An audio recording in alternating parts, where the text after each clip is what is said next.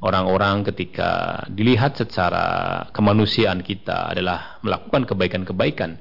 Tetapi dalam pandangan Allah ketika itu tidak dilandasi dengan keimanan, kepada siapa dia sebenarnya mengabdi, kepada siapa sebenarnya dia mendedikasikan amalnya, untuk siapa sebenarnya dia berbuat dan beramal itu, atau beraktivitas itu, itu menjadi dasar. Sehingga janganlah kita kemudian melepaskan ini. Ini menjadi tiket tiket utama. Kita akan dinilai kebaikan-kebaikan kita atau amal-amal kita itu manakala kita sudah mempunyai tiket iman kepada Allah Subhanahu wa taala.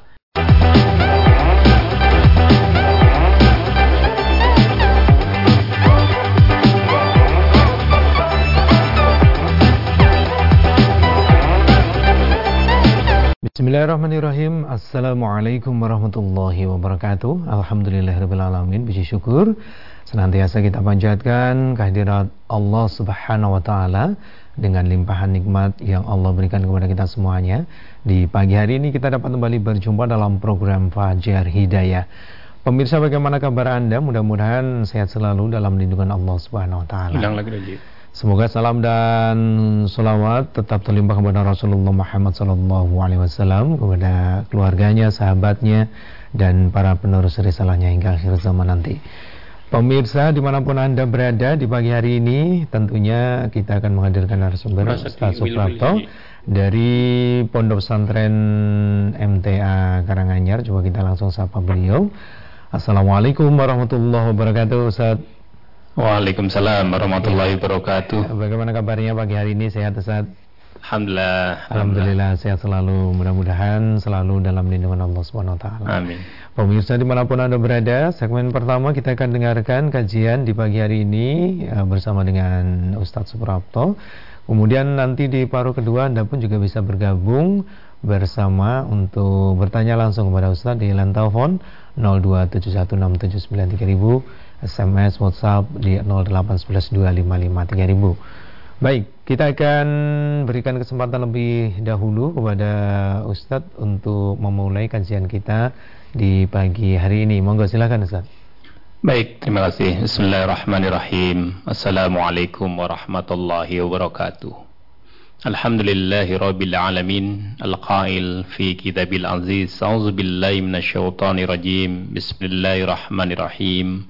يا أيها الذين آمنوا اتقوا الله حق تقاته ولا تموتن إلا وأنتم مسلمون أشهد أن لا إله إلا الله وأشهد أن محمدا عبد رسوله اللهم صل على محمد وعلى آله وأصحابه ومن تبع هداهم بإحسان إلى يوم الدين أما بعد Bapak dan Ibu, saudara-saudara yang kami hormati, yang berbahagia, yang tentu kita dalam kondisi bersyukur kepada Allah, di mana Allah memberikan kesempatan kita kembali untuk meningkatkan, menambah, memberikan apa yang telah berikan kepada kita ini diwujudkan dalam bentuk amal-amal yang baik sesuai dengan fungsi dan tugas kita sebagai manusia yaitu untuk senantiasa mengabdi kepada Allah Subhanahu wa taala Tentu di dalam setiap sendi kehidupan kita, kita bersyukur bahwa Allah memberikan kesempatan kita untuk bisa belajar dengan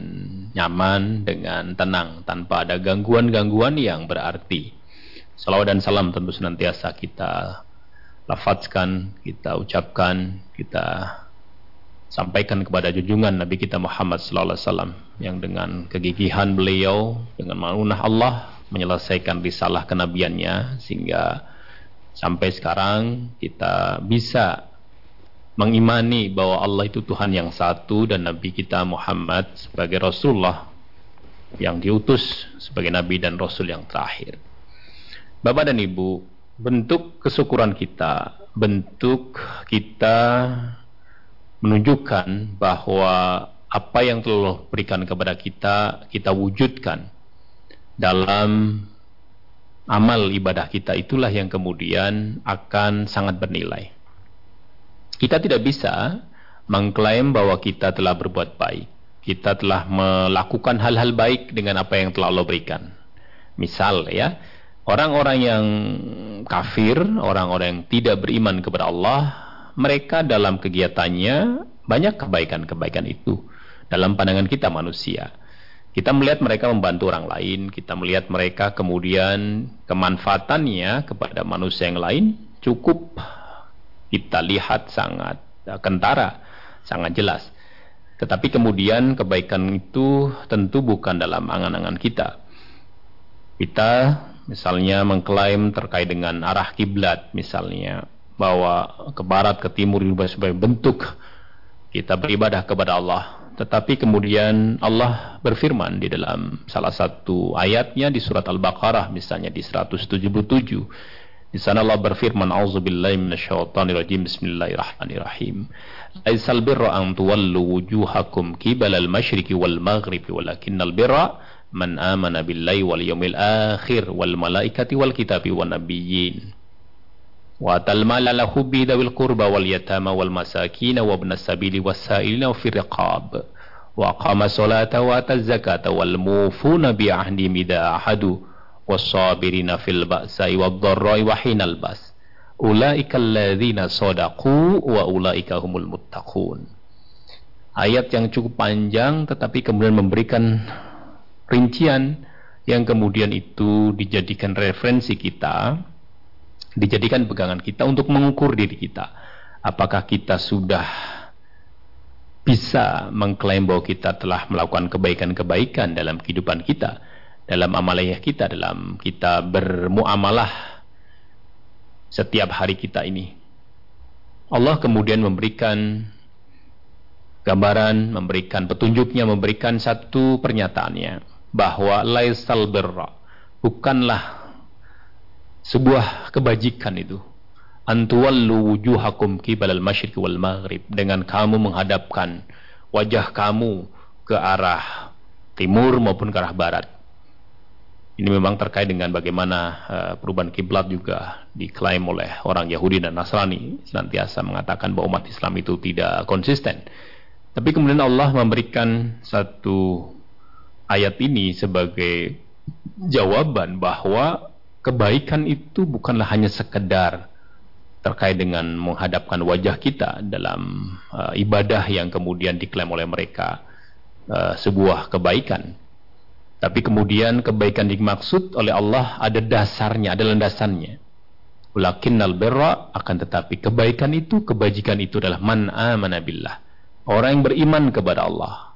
Orang yang dengan imannya itu dia akan senantiasa bisa merasa damai, tenang, karena dia meyakini bahwa ada Allah Tuhan yang satu, Tuhan yang tunggal, yang esa, yang hanya dan dia yang kita meminta, yang kita menyembah, yang kita kemudian mengabdikan segala urusan-urusan kita kepadanya. Ini yang kemudian akan memberikan perbedaan. Ketika tadi kami sampaikan di luar, orang-orang ketika dilihat secara kemanusiaan kita adalah melakukan kebaikan-kebaikan tetapi dalam pandangan Allah ketika itu tidak dilandasi dengan keimanan kepada siapa dia sebenarnya mengabdi, kepada siapa sebenarnya dia mendedikasikan amalnya, untuk siapa sebenarnya dia berbuat dan beramal itu atau beraktivitas itu, itu menjadi dasar. Sehingga janganlah kita kemudian melepaskan ini. Ini menjadi tiket tiket utama. Kita akan dinilai kebaikan-kebaikan kita atau amal-amal kita itu manakala kita sudah mempunyai tiket iman kepada Allah Subhanahu wa taala. Dan ini tidak hanya kepada Allah, kemudian dilanjutkan di sana disebutkan wal yawabillahi tadi sudah beriman kepada Allah man amana billahi wa bil yaumil akhir atau wal yaumil akhir. Ketika kita bicara yaumil akhir, kita sudah beriman man amana billahi wal yaumil akhir. Kepada Allah kita sudah beriman kepada hari akhir di mana kemudian kita meyakini bahwa setiap amal kita perbuatan kita akan ada pahalanya, akan ada konversinya, akan ada balasannya, akan ada padanannya. Itu yang kemudian kita tidak bisa melakukan sebuah kebaikan kemudian tidak disertai dengan keyakinan ini. Kebaikan yang kami maksud tentu mesti ada tujuannya. Boleh jadi karena pengen dipuji oleh manusia, dikatakan orang yang dermawan, dikatakan orang yang alim, dikatakan orang yang luar biasa dalam mendedikasikan dirinya untuk kemanusiaan.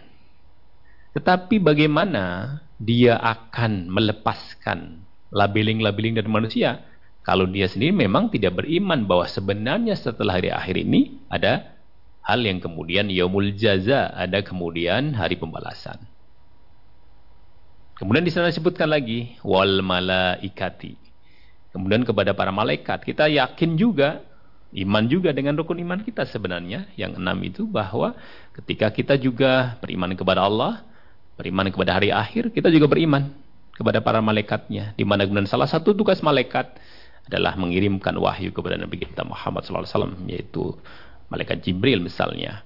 Kita juga tahu misal di sana ada pembagi rizki, kemudian ada yang mencabut nyawa kita. Israel misalnya yang kemudian uh, kita yakin bahwa kita juga akan menemui Tuhan kita dan perantara yang mengambil ruh kita adalah Israel atas perintah Allah Subhanahu wa taala. Kita juga beriman kepada kitab-kitab Selain Al-Quran, di sana ada sufuf, ada kitab lain yang Allah turunkan kepada Nabi, yang semuanya adalah untuk menyeru mereka kembali kepada kalimat yang sama, bahwa tidak ada Tuhan selain Allah. Semua para Nabi adalah untuk mengajak manusia mengesahkan Allah subhanahu wa ta'ala. Kemudian di sana wan Jin, kita juga sama. Kita beriman kepada para Nabi yang telah diutus oleh Allah yang telah diberikan tugas untuk mengemban risalah dari Allah Subhanahu wa taala mengajak manusia. Ada di sana nabi dan rasul, banyak para nabi, kemudian yang kalau kita lihat nabi dan rasul yang tersebut dalam Al-Qur'an memang ada 25 dan itu semuanya mengajak kepada kebaikan, mengajak kepada keesan Tuhan. Selain para nabi yang kemudian jumlahnya ribuan dalam sebuah uh, sarah-sarah yang ada sampai kepada kita. Kemudian di sana wa atal mala la hubbi dawil qurba wal yatama wal masakin wa ibnas sabil salina wa firqab. Proses kemudian kalau kita beriman kepada Allah itu didedikasikan kemudian kita memberikan, menginfakkan sebagian harta kita. Kepada siapa? Kepada para kerabat dekat kita. Harta-harta yang kita miliki ini harus mampu menjamin bahwa kerabat kita itu dalam posisi yang baik. Posisi yang tidak terlantar Posisi yang kemudian ketika kita makan misalnya tiga, tiga kali sehari, kita memastikan kerabat kita, saudara kita, kakak, adik, ponakan dan sebagainya yang sifatnya dekat dengan kita ini kerabat-kerabat kita itu dipastikan juga mendapatkan hal yang sama. Artinya kemudian kebersamaan, kemudian rasa uhuwah itu akan muncul. Itu yang kemudian tidak bisa kita lakukan tanpa kita beriman kepada Allah. Karena Allah yang menyuruh itu wa atal mala hubbihi dan memberikan harta yang dia cintai. Harta yang tentu kalau kita ber, bekerja ya, bekerja kemudian mendapatkan salary, mendapatkan uh, insentif, kita akan suka tuh, senang. Uh, kita pengen gondel itu uh, apa yang didapat dari uh, pekerjaan kita. Tetapi kemudian Allah menyampaikan untuk diberikan kepada kerabat kita, Urutan yang pertama tadi kerabat kita yang terdekat kita. Jangan sampai kemudian kita berbuat kebaikan dengan yang jauh, sementara adik kita, kakak kita itu terlantar. Nauzubillah min zalik. Dan di sana dengan uh, wadliyatama tentu orang-orang yatim yang kemudian kita sangat yakin bahwa inilah kebajikan yang luar biasa di mana kemudian eh, orang-orang uh, yang menjaga, memelihara anak-anak yatim sampai mereka dewasa, sampai mereka bisa beraktivitas untuk memenuhi kehidupannya dengan beraktivitas ini kemudian sangat luar biasa mulia. Bal masakin tentu kepada anak eh, orang-orang miskin yang mereka tentu membutuhkan uh, pertolongan, membutuhkan bagaimana me, apa namanya memenuhi kehidupan yang utama, terutama dari sisi eh, kebutuhan-kebutuhan primernya, sandang, uh, papan dan pangan yang tentu menjadi uh, concern kita ketika kita membantu. Tetapi dalam sekarang tentu bagaimana kita, baik yang tadi yatim, kemudian anak-anak miskin ini, ini juga bisa mengenyam pendidikan. Kita dorong mereka untuk bisa. Bagaimana ketika kita bisa beraktivitas dalam dunia pendidikan, dalam dunia uh, belajar, mereka juga mendapatkan kesempatan yang sama. Maka kemudian kita mendapatkan peran itu, bisa membantu mereka, menjadi orang tua asuh mereka. pun kemudian kita bisa memberikan jalan-jalan keluar bagaimana bisa sekolah di sekolah-sekolah yang memang di dalamnya diajarkan juga tentang agama atau twin ketika mereka di sekolah yang memang dikelola eh, keagamaannya mungkin porsinya masih sedikit dan ditambah di uh, saudaranya dengan TPA, TPA dan sebagainya semua adalah bentuk bagaimana kita berpartisipasi Dengan apa namanya harta kita bisa memberikan fasilitasi untuk mereka bisa belajar. Kemudian juga wasailina. Jadi mereka orang-orang yang meminta-minta. Mereka tentu meminta karena kekurangan. Kita bisa memberikan apa yang kita punya untuk mereka. Ada juga tadi sebelumnya wabnes sabil. Orang yang kemudian musafir yang jangan sampai mereka ketika berjalan visabilillah mereka terlantar. Mereka dipastikan ketika datang kepada kita dengan menyampaikan dalam perjalanan ke uh, dakwah ke mana dan sebagainya kemudian tidak mampu melanjutkan perjalanan, kita punya kewajiban untuk bisa memberikan apa yang kita punya sebagian untuk bisa menjamin bahwa mereka dalam paruh kegiatannya bisa terlaksana apa yang uh, bisa kita lakukan dengan harta kita. Itu yang kemudian sebagai bentuk kebaikan yang Allah uh, potret untuk bagaimana kita bisa mengkiblat kepada hal yang demikian. Kemudian juga wafirqab mereka kalau sekarang mungkin tidak ada ya, tadinya mereka akan dengan uh, hartanya memerdekakan budak Kemudian ternyata di sini uh, tidak bisa dipisahkan antara mengeluarkan zakat, mengeluarkan uh, infak, mengeluarkan harta kita dengan sholat. Makanya di sana disebutkan waqama sholat. Jadi kemudian uh, mereka mendirikan sholat, kemudian patat zakat. Antara sholat dan zakat, antara sholat dan infak ini tidak bisa terpisahkan dalam ayat-ayat yang kita baca, yang kita pelajari. Sehingga kaitannya dengan orang yang menolak zakat, orang yang menolak kemudian berbagi dengan apa-apa yang sudah ditetapkan oleh Allah dan Rasulnya, tapi mereka menolak ketika Khalifah di Abu Bakar pun kemudian bersepakat mereka berarti telah menolak apa yang jadi syariat di agama kita. Ini yang kemudian disebutkan wa qama salata wa zakah wal mufuna bi ahdi ahadu dan mereka juga uh, memenuhi janji-janji mereka dan mereka sebagai orang beriman, jadi orang yang beriman kepada Allah, pada akhir, kepada para malaikat, kepada Nabi, kepada kitab dan sebagainya ini, kemudian dalam rukun iman kita, dia tidak akan mudah-mudah mengingkari janji, bahkan senantiasa menepati janjinya. Karena kita tahu bahwa eh, tanda-tanda uh, orang yang kemudian nafik itu salah satunya adalah ketika mereka berjanji kemudian khana mengkhianati.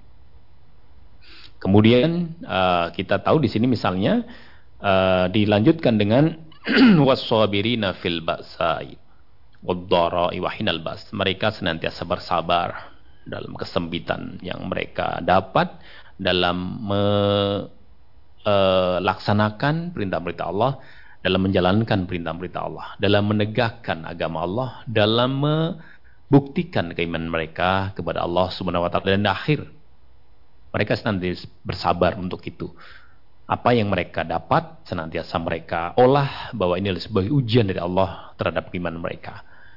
Dalam peperangan pun demikian. Maka disebutkan di akhir ayat ini ulaikalladzina sodaku. Mereka itulah orang yang benar, benar dengan keimanannya, benar dengan pengakuannya, benar dengan keyakinannya bahwa tidak ada Tuhan selain Allah, mereka mengaku itu. Dibuktikan dengan kemudian iman yang enam itu kemudian dibuktikan dengan kebaikan-kebaikan yang sifatnya uh, horizontal kepada masyarakat sekitar. Sana disebut watal malalahu bidawil kurba. Kemudian uh, mendatar begitu kepada manusia yang lain. Dan mereka senantiasa beriman, uh, melaksanakan sholat, menunaikan zakat.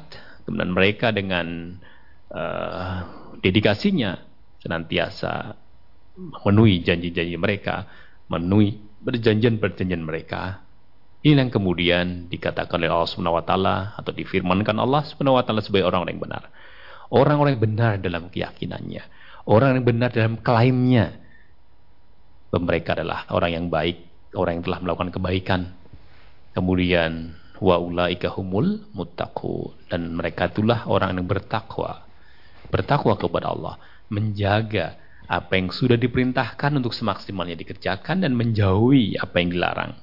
Ini yang kemudian menjadi cita-cita kita. Cita-cita kita selama hidup ini, selama Allah berikan sebagai bentuk rasa syukur kita ini adalah begini. Kita akan memotret apakah kemudian kita kerjakan ini adalah sebuah kebaikan. Apakah keimanan kita kepada Allah Subhanahu wa taala dibuktikan dengan apa yang kemudian Allah perintahkan kepada kita. Orang-orang yang beriman, orang-orang yang kemudian benar, orang yang kemudian bertakwa ternyata mereka apa? Wa tal malahu bidawil qurba Ini juga tidak mudah. Kita memberikan apa yang kita dapat kepada kerabat kita. Kadang kita mudah kepada orang lain yang jauh biar kemudian mudah terpotret kita orang yang baik. Tetapi kepada kerabat kita, saudara kita, kita kadang awal. Kita kadang pelit. Karena tidak terlihat, tidak tampak. Padahal ini yang kemudian utama. Watal malahu bihi dan memberikan dari harta yang dia cinta ini dawil kurba kepada para kerabat kita. Padahal kita tahu bahwa orang-orang Arab ya dahulu itu kan saudara menjadi sangat banyak. Karena seorang ayah itu bisa diperkenankan dalam agama bahkan apalagi sebelum Islam datang ya. Setelah agama datang itu kan empat. Sehingga kalau empat punya putra tiga itu udah dua belas. Putra-putra lima itu udah dua puluh. Dua puluh menjadi saudara kita. Kalau kita ber punya tak maka kita berbagi kepada saudara-saudara kita. Itu menjadi hal yang diperintahkan oleh agama. Ini yang kemudian sekali lagi menjadi uh, pengukur diri kita. Kalau kita mengatakan kita telah berbuat baik maka satu rukun iman kita sudah harus clear. Tidak boleh berubah. Kemudian kita wujudkan dengan muamalah kita sesama manusia. Selain kemudian tentu rukun Islamnya yang kemudian kita kerjakan. Sehingga ketika ada di sana ada rukun iman, kemudian diimplementasikan dalam kegiatannya di rukun Islamnya, syariatnya, insya Allah itulah orang yang benar. Dan itulah orang-orang yang bertakwa. Mudah-mudahan dengan ketakwaan ini sebagai bahan kita, sebagai bekal kita, sebagai uh, wujud kita menunaikan tugas dan fungsi kita sebagai manusia diciptakan di dunia. Wa ma khalaqtul insa wal jin illa illa liya'budun. Kecuali hanya menghambakan diri kepada Allah Subhanahu wa taala. Mudah-mudahan uh, bisa dipahami. Ya, baik. Terima kasih Ustaz Durian Awal sudah disampaikan. Pemirsa di mana pun Anda berada, kita jeda terlebih dahulu. Selepas pesan berikut, insya Allah nanti kita akan bertemu kembali di paruh yang kedua. Pastikan Anda terus bersama kami dalam program Fajar Hidayah. Pemirsa di mana pun Anda berada, terima kasih bagi Anda yang masih selalu bersama kami dalam program Fajar Hidayah. Kita lanjutkan kebersamaan kita di sesi yang kedua. Silakan bagi Anda yang ingin bergabung bersama kami, bertanya langsung kepada Ustadz dengan telepon 02716793000. Seperti yang satu ini di line telepon sudah siap silahkan. Assalamualaikum warahmatullahi wabarakatuh. Halo, assalamualaikum. Halo, assalamualaikum. Waalaikumsalam warahmatullahi ya. wabarakatuh. Dengan Bapak siapa di mana? warahmatullahi wabarakatuh. Bapak siapa di mana? Dari Palembang ini Pak Hadi. Ya, silakan Pak Hadi. Dari Palembang ini Pak Hadi. Ya, silakan Pak. Assalamualaikum warahmatullahi wabarakatuh, Pak Ustaz. Waalaikumsalam warahmatullahi wabarakatuh.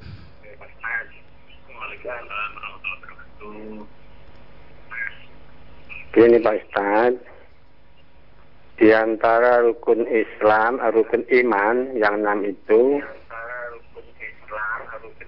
satu yang belum bisa saya buktikan atau belum paham yaitu rukun iman yang kedua iman kepada malaikat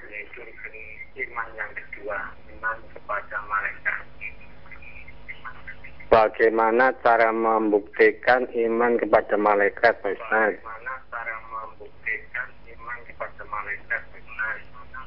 Mohon penjelasannya. Terima kasih. Wassalamualaikum warahmatullahi wabarakatuh. Waalaikumsalam. Waalaikumsalam warahmatullahi wabarakatuh. Baik Pak Adi, yang insya Allah istiqomah untuk mengikuti kajian-kajian yang diselenggarakan oleh Majelis Tafsir Al-Quran termasuk di hari-hari di pagi hari ya di Fajar Hidayah termasuk hari ini insya Allah Uh, Pak Adi, jadi misalnya kita disampaikan di sana memang iman, rukun iman kita termasuk beriman kepada malaikat. Karena ini adalah apa yang disampaikan oleh Allah, ya. Sehingga uh, kewajiban kita mengimani bahwa malaikat itu adalah makhluk Allah yang diberikan tugas-tugas tertentu oleh Allah. Dan kita yakin itu. Terkait dengan misalnya ada Israel yang nanti akan mencabut nyawa kita. Mempunyai tugas itu. Kemudian juga ada malaikat Jibril yang memang nabi kita itu mendapatkan Al-Quran, kita yakin bahwa Nabi tidak mungkin Allah langsung kepada Nabi kita. Tentu kita karena Nabi sebagai manusia, dalam posisi-posisi tertentu tidak bisa langsung bertemu kepada Allah. Pun Musa alaihissalam tidak bisa mampu melihat padahal Musa pengen melihat uh, Allah taala dengan lebih jelas biar lebih nyaman hatinya. Tetapi kemudian tidak bisa demikian. Pun Ibrahim demikian sebagai Rahman ya. Oleh karenanya wujud kita beriman kepada malaikat, kita meyakini bahwa di sana ada makhluk yang disebut malaikat yang tidak pernah layak sunama amarahum jadi mereka tidak pernah uh, bermaksiat dengan apa yang diperintahkan kepada mereka oleh Allah Subhanahu wa taala. Dan mereka senantiasa bertasbih kepadanya. Senantiasa bertahmid kepadanya. Oleh karenanya wujud kita berimannya dari sisi ini. Mereka makhluk yang kemudian Allah ciptakan untuk bagaimana diberikan tugas-tugas di dalam uh, kita manusia untuk bisa beraktivitas untuk bisa hidup. Kemudian di sana ada malaikat yang memberi rezeki, malaikat bertugas kemudian mencabut nyawa, menurunkan hujan dan sebagainya. Kita hanya sebatas itu. Karena kalau kita wujudkan misalnya rokib dan atid misalnya jelas kita misalnya ada yang menulis yang baik, yang buruk, itu malaikat senantiasa mencatat. Malaikat yang setiap Senin dan Kamis naik ke langit untuk uh, menyampaikan kepada Allah tentang kebaikan-kebaikan kita misalnya kita hanya beriman di situ kita iman pun kemudian apa yang disampaikan oleh eh, agama, artinya Nabi menyampaikan itu dalam hadisnya, maka kita percaya. Kalau kemudian kita meraka-reka tentu tidak bisa. Kemudian di sana ada munkar nakir misalnya. Ketika di uh, barzah, besok dalam kubur, kita yakin di sana ada nanti kita ditanya oleh malaikat. Karena itu dikabarkan oleh Nabi kita. Hal-hal yang sam'iyat seperti ini, kewajiban kita dari beriman. Wujudnya gimana Ustadz? Wujudnya gimana Bapak? Wujudnya gimana Bapak dan Ibu misalnya? Wujudnya dengan keimanan kita. Yakin itu ada. Yakin bahwa apa yang disampaikan oleh Allah itu kita yakini. Ada malaikat, kita yakini itu sudah cukup. Sudah cukup. Kan kita nggak perlu kemudian malaikat seperti apa toh. Malaikat bisa berubah seperti manusia sesuai dengan Allah kendaki. Bukankah kemudian ketika uh, Jibril mengajarkan tentang iman, tentang Islam, tentang ihsan, malaikat Jibril itu berupa manusia atau berwujud manusia. Maka kita meyakininya apa yang disampaikan oleh Allah maupun Rasulnya kita beriman kepada malaikat cukup dengan iman itu.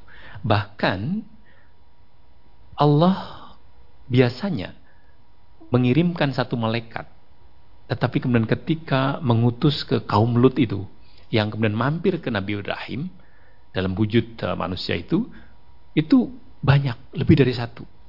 Karena akan menghancurkan kaum Sodom itu. Apa menghancurkan apa namanya uh, kaum Lut itu. Ini yang uh, tentu saya katakan karena ini hal-hal yang samiat kita yakin. Seperti yakinnya kita kepada Allah. Tentang kemudian siapa saja malaikat yang kita yakini itu urusan yang kemudian kita hanya bisa para malaikat itu banyak ribuan jutaan bahkan sebagai tentara-tentara Allah yang membela orang yang beriman ini kita hanya percaya di sana ada makhluk selain manusia yang gaib yang kemudian disebut dengan malaikat yang kemudian diciptakan dari cahaya yang kemudian bagaimana bentuknya kita tidak boleh untuk kemudian mereka-reka selain kemudian apa yang dikabarkan melalui ayat maupun hadis. Selama itu tidak ada, kita kewajibannya hanya beriman kepada malaikat. Demikian Bapak Hadi ya. yang di Palembang.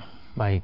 Kemudian berikutnya coba kita bacakan pertanyaan datang dari Pak Suryadi yang ada di Nganjuk. Mau tanya Ustadz, kalau kita wudhu terus mau sholat, kok niatnya cukup dalam hati saja? tidak pakai usoli dan juga tidak pakai nawa itu. Bagaimana hal tersebut Ustadz? Apa kita cukup membaca bismillah saja? Mohon tausiahnya. Terima kasih.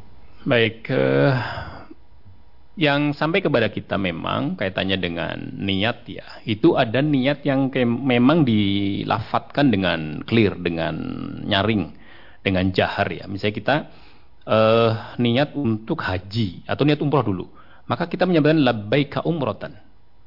Itu kita sebut dengan suara keras atau labbaika hajjan. Itu juga kita kita apa namanya? E, niatkan dengan keras. Bahkan kita bertalbiyah luar biasa. Kita menyebut seperti kita menyebut bapak-bapak kita bangga gitu kan. Kita bangga sebagai tamu-tamu Allah kita sambut sambut uh, apa namanya uh, panggilan Allah. Tetapi kemudian ketika di wudhu maupun sholat di wudhu memang yang sampai kepada kita dari Nabi Muhammad SAW sebagai ajaran untuk kita ini itu dengan mengucapkan Bismillahirrahmanirrahim. Dan kita membasuh tangan uh, kanan kita dan selanjutnya. Jadi niat yang dimaksud adalah tentu kita dalam hati kita kita akan ber, bertoharoh dengan cara kita wudhu karena kita hanya berhadas kecil yang menghalangi kita untuk kita melaksanakan sholat. Maka kita dengan cara itu Bismillahirrahmanirrahim sudah mencukupi karena itu sampai kepada kita dalilnya. Kemudian ketika sholat misalnya, kenapa kita tidak pakai usul? Apakah cukup dengan Bismillah saja? Ketika kita sudah wudhu, kemudian di sana ada iqamah, kita kemudian menghadap ke kiblat, kemudian imam sudah melakukan takbiratul ihramnya, kita kemudian tentu dari kita wudhu sampai naik ke masjid sampai kemudian menghadap itu wujud kita menghadapkan hati kita untuk ke sholat. Sehingga itu niat kita. Kemudian ketika kita Bismillahirrahmanirrahim itu sah-sah saja. Artinya memang itu sebagai bentuk kita mengakui bahwa dengan nama Allah kita melakukan apa pun yang maha pengasih dan maha penyayang. Tetapi kemudian kata kata usolli sholat al fardu duhri arba'atan uh, rokatin misalnya rokatin mustaqbil kiblati ada alillahi ta'ala misalnya atau imaman lillahi ta'ala ma'muman lillahi ta'ala itu memang uh, tidak tidak tidak sampai kepada kita. Ada riwayat seperti itu dari Nabi maupun para sahabat. Itu yang kemudian dalam tataran-tataran ini kita mengikuti saja apa yang sudah dapat. Kalau memang tidak ada lafat-lafat tertentu kita tidak mengikutinya. Agar kita tidak terjebak kepada kita mengadakan ada bacaan khusus misalnya dengan usolli. Itu bacaan khusus misalnya. Sehingga kita kesannya kalau tidak itu berarti kita belum niat sehingga harus berulang-ulang bahkan untuk takbir gitu misalnya sampai sedekapnya. Maka kami tetap dengan kajian-kajian sudah kita ikuti apa yang sudah disampaikan para ustadz-ustadz kita itu yang kemudian menyampaikan sampai kepada kita belum didapati. Ada hadis bahkan athar pun ya dengan me, apa usoli dan sebagainya. Ini yang bisa kami sampaikan. Ya Kemudian kita coba beri kesempatan kembali untuk yang ada di Lantafon bagi Anda yang ingin bergabung di 02716793000. Assalamualaikum warahmatullahi wabarakatuh. Waalaikumsalam warahmatullahi ya. wabarakatuh. Dengan Ibu siapa di mana? Dengan Ibu Sri di Pacitan. Iya, silakan Ibu Sri. Assalamualaikum warahmatullahi wabarakatuh, Ustaz. Waalaikumsalam warahmatullahi wabarakatuh, Ibu. Iya, yang saya tanyakan, uh, tadi kan malaikat itu kadang-kadang berwujud seperti manusia. Uh, apakah di yaumul akhir, apakah di hari kiamat nanti malaikat juga seperti manusia juga ikut mati juga? Yang pertama itu. Untuk yang kedua kalinya, uh, sholat, sewaktu sholat tadi itu kita jamaah di masjid. Uh, kebetulan pas tengah-tengah bacaan sampai Fatihah tengah-tengah bacaan itu terjadi hujan deras. Ya, kebetulan kita saya sebagai jamaah itu tidak mendengar bacaan imam karena hujan terlalu deras tersebut.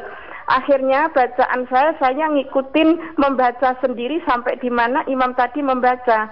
Yang seperti itu sudah benar apa belum? Demikian, ya, mohon tausiahnya. Terima kasih. Assalamualaikum warahmatullahi wabarakatuh. Waalaikumsalam warahmatullahi wabarakatuh. Baik, Ibu Siti ya yang ada di Pacitan ada dua pertanyaan. Yang bertanya apakah uh, pertanyaan pertama apakah malaikat itu juga ketika hari kiamat itu mati seperti kita? Iya. Seluruh makhluk itu meninggal atau mati dimatikan oleh Allah. Hanya Allah yang kemudian zat yang maha hidup Ya, ini yang pertama. Semuanya karena malaikat juga sebagai makhluk. Kita juga makhluk. Bumi juga makhluk. Tumbuhan juga makhluk. Semuanya, semua makhluk halik. Semua makhluk adalah akan musnah, akan mati, akan meninggal. Demikian yang pertama. Yang kedua kaitannya dengan bagaimana ketika kita sholat berjamaah di tengah-tengah bacaan imam atau di tengah-tengah rokaat lah misalnya ada empat rokaat isya misalnya kemudian di rokaat kedua ketiga kalau kita sudah nggak bisa mendengar karena adanya suara hujan dan juga mungkin karena masjidnya uh, kecil sehingga tidak memakai pengeras suara. Kalau pakai pengeras suara tentu walaupun hujan biasanya kan dengar ya. Jadi kita asumsikan itu seperti kita uh, sholat yang kemudian sir, artinya bacaan imam tidak sama-sama kita tidak dengar, sama sekali kita tidak dengar. Maka kita melanjutkan itu sah. Jadi melanjutkan itu karena kita kan sampai misalnya uh, Maliki Yaumiddin Nabi kita udah ini samar-samar kita melanjutkan insyaallah uh, tidak mengapa. Karena uh, dalam posisi itu sama-sama kita tidak bisa mendengar imam sedang membaca apa. Fatihah sudah selesai belum? Tapi kemudian amin karena biasanya kan tetap amin ya. Berarti kan oh berarti Fatihah jelas tidak dengar. Karena kita me, apa, berkonsentrasi pun tidak bisa mampu mendengar itu. Sehingga ketika amin habis itu kemudian masih hujan kita lanjutkan dengan bacaan uh, surat kita. Demikian Ibu Siti. Ya. Baik demikian. Mudah-mudahan bisa difahami. Dan Ustadz kita sudah berada di akhir jumpa kita pagi hari ini. Bisa disampaikan sebagai penutupnya Ustaz silakan. Baik terima kasih Bapak dan Ibu yang hormati saudara-saudari semuanya. Sekali lagi kami mengajak kita senantiasa bersyukur kepada Allah dengan mengamalkan dengan melaksanakan hal-hal yang Allah perintahkan kepada kita. Itu wujud syukur kita kepada Allah. Dan Allah memberikan kesempatan kita hidup maka bagaimana kita kemudian bisa merealisasikan nikmat-nikmat yang Allah berikan kepada kita dalam kebaikan-kebaikan yang kemudian tadi di 177 Al-Baqarah tadi itu potretnya. Kita dikatakan baik kalau seperti apa? Beriman, clear. Jadi kan di sana berarti kan beriman, kemudian di sana ada uh, rukun Islamnya, kemudian di sana kebaikan-kebaikan sebagai akhlak kita kepada manusia. Itu yang kemudian kalau kita uh, resum dan itulah kemudian orang yang benar dan orang-orang yang bertakwa. Karena di sana disebutkan wa man ya'mal wa may ya'mal minas solihati min dzakarin aw unsa wa huwa mu'minun fa ulaika yadkhulunal jannata wa la yudlamuna naqira. Barang siapa yang mengerjakan amal-amal saleh, baik laki-laki maupun perempuan, sedang ia orang yang beriman, maka mereka itu masuk ke dalam surga dan mereka tidak dianiaya walau sedikit pun. Bapak dan Ibu, tidak ada kemudian cita-cita besar kita. Tidak ada visi misi dalam hidup kita kecuali Allah ridho kepada kita, kemudian kita akan masuk ke dalam surga kita bersama keluarga kita. Visi keluarga kita, visi besar keluarga kita, keluarga yang bangun ya. Kita sebagai suami, ada istri, ada anak-anak itu, itu bagaimana kita bisa masuk ke dalam surga bersama-sama. Saling menguatkan di dalam kehidupan ini. Saling menguatkan dalam menjalankan amal-amal baik ini saling menguatkan di dalam mengerjakan apa yang Allah perintahkan. Karena apalah artinya kemudian kita berumah tangga, kita berkeluarga tanpa ada tujuan besarnya. Betul tujuan individu kita itu clear tadi. Kita ber, apa, mengerjakan apa yang Allah perintahkan tadi. Tetapi kemudian dalam sebuah komunitas keluarga sebagai elemen uh, masyarakat yang paling kecil kita kalau setiap keluarga kemudian punya cita-cita yang sama visi yang sama bagaimana Allah ridho dengan keluarga kita kemudian memasukkan kita ke dalam surganya itu adalah akan menjadi masyarakat yang luar biasa yang kemudian Allah akan menurunkan berkahnya kepada kita karena semua ahlul quranya semua masyarakatnya beriman kepada Allah oleh karenanya disebutkan di misalnya di surat An-Nisa tadi ya 124 barang siapa yang mengerjakan amal saleh baik laki-laki maupun perempuan, sedang ia orang yang beriman, maka mereka akan dimasukkan ke dalam surga dan mereka tidak akan dianiaya walau sedikit pun. Ini yang kemudian senantiasa kami sampaikan. Inilah kemudian harapan kita, harapan semua orang yang beriman masuk ke dalam surganya sebagai bentuk penghargaan Allah kepada kita bahwa apa yang kita kerjakan ini sudah benar. Bahwa apa yang kita kerjakan ini sudah sudah benar. Oleh karenanya sekali lagi kami mengajak kepada diri kami sendiri dan juga kepada Bapak Ibu, saudara-saudari semuanya, marilah senantiasa kita tingkatkan keimanan kita kepada Allah dengan rukun imannya. Kita juga senantiasa mengamalkan apa yang menjadi rukun Islamnya sehingga kita akan menjadi orang-orang yang benar dengan pengakuan kita. Iman harus dibuktikan dengan amal. Dan amal tidak akan bisa disebut amal saleh kalau kemudian kita tidak benar dalam niatan kita, tidak benar dalam tujuan kita, yaitu untuk mencari ridho Allah Subhanahu wa taala. Dan kita juga tidak bisa dikatakan telah beramal saleh kalau kemudian kita tidak mengikuti, tidak idba kepada apa yang telah Rasulullah SAW contohkan kepada kita. Oleh karenanya kita sebagai manusia tidak akan bisa mengklaim kita berbuat baik kalau tidak ada tuntunannya, kalau tidak ada pedomannya, kalau tidak ada guidance-nya. Tidak ada frame-nya yang kemudian bisa mengatur kita tetap dalam jalan yang lurus, jalan yang benar, jalan yang diridhoi Allah dan Rasulnya. Mudah-mudahan apa yang bisa kita sampaikan, bisa kita sama-sama baca, sama-sama dengarkan dari dua ayat yang tadi kami sampaikan, itu bisa senantiasa menjadi pengingat kita. Sekali lagi, mudah-mudahan menjadi pengingat kita dan kita. Wala tamutunna illa wa antum muslimun. Dan kita jangan sampai mati, kecuali kita dalam keadaan berserah diri kepada Allah, beriman kepada Allah. Terima kasih, mudah-mudahan ya. bisa bermanfaat. Assalamualaikum warahmatullahi wabarakatuh. Waalaikumsalam warahmatullahi wabarakatuh. Syukron Ustaz tausiahnya di pagi hari ini. Insya Allah kita akan berjumpa di hari Jumat yang akan datang. Pemirsa di mana pun Anda berada, demikian tadi Fajar Hidayah untuk edisi hari ini. Insya Allah banyak memberikan manfaat untuk kita semuanya. Dan semoga ke depan akan lebih baik lagi. Mari kita akhiri. Alhamdulillahirrahmanirrahim. Subhanakallahumma bihamdika. An la ilaha anta. Wal hidayah. Wassalamualaikum warahmatullahi wabarakatuh.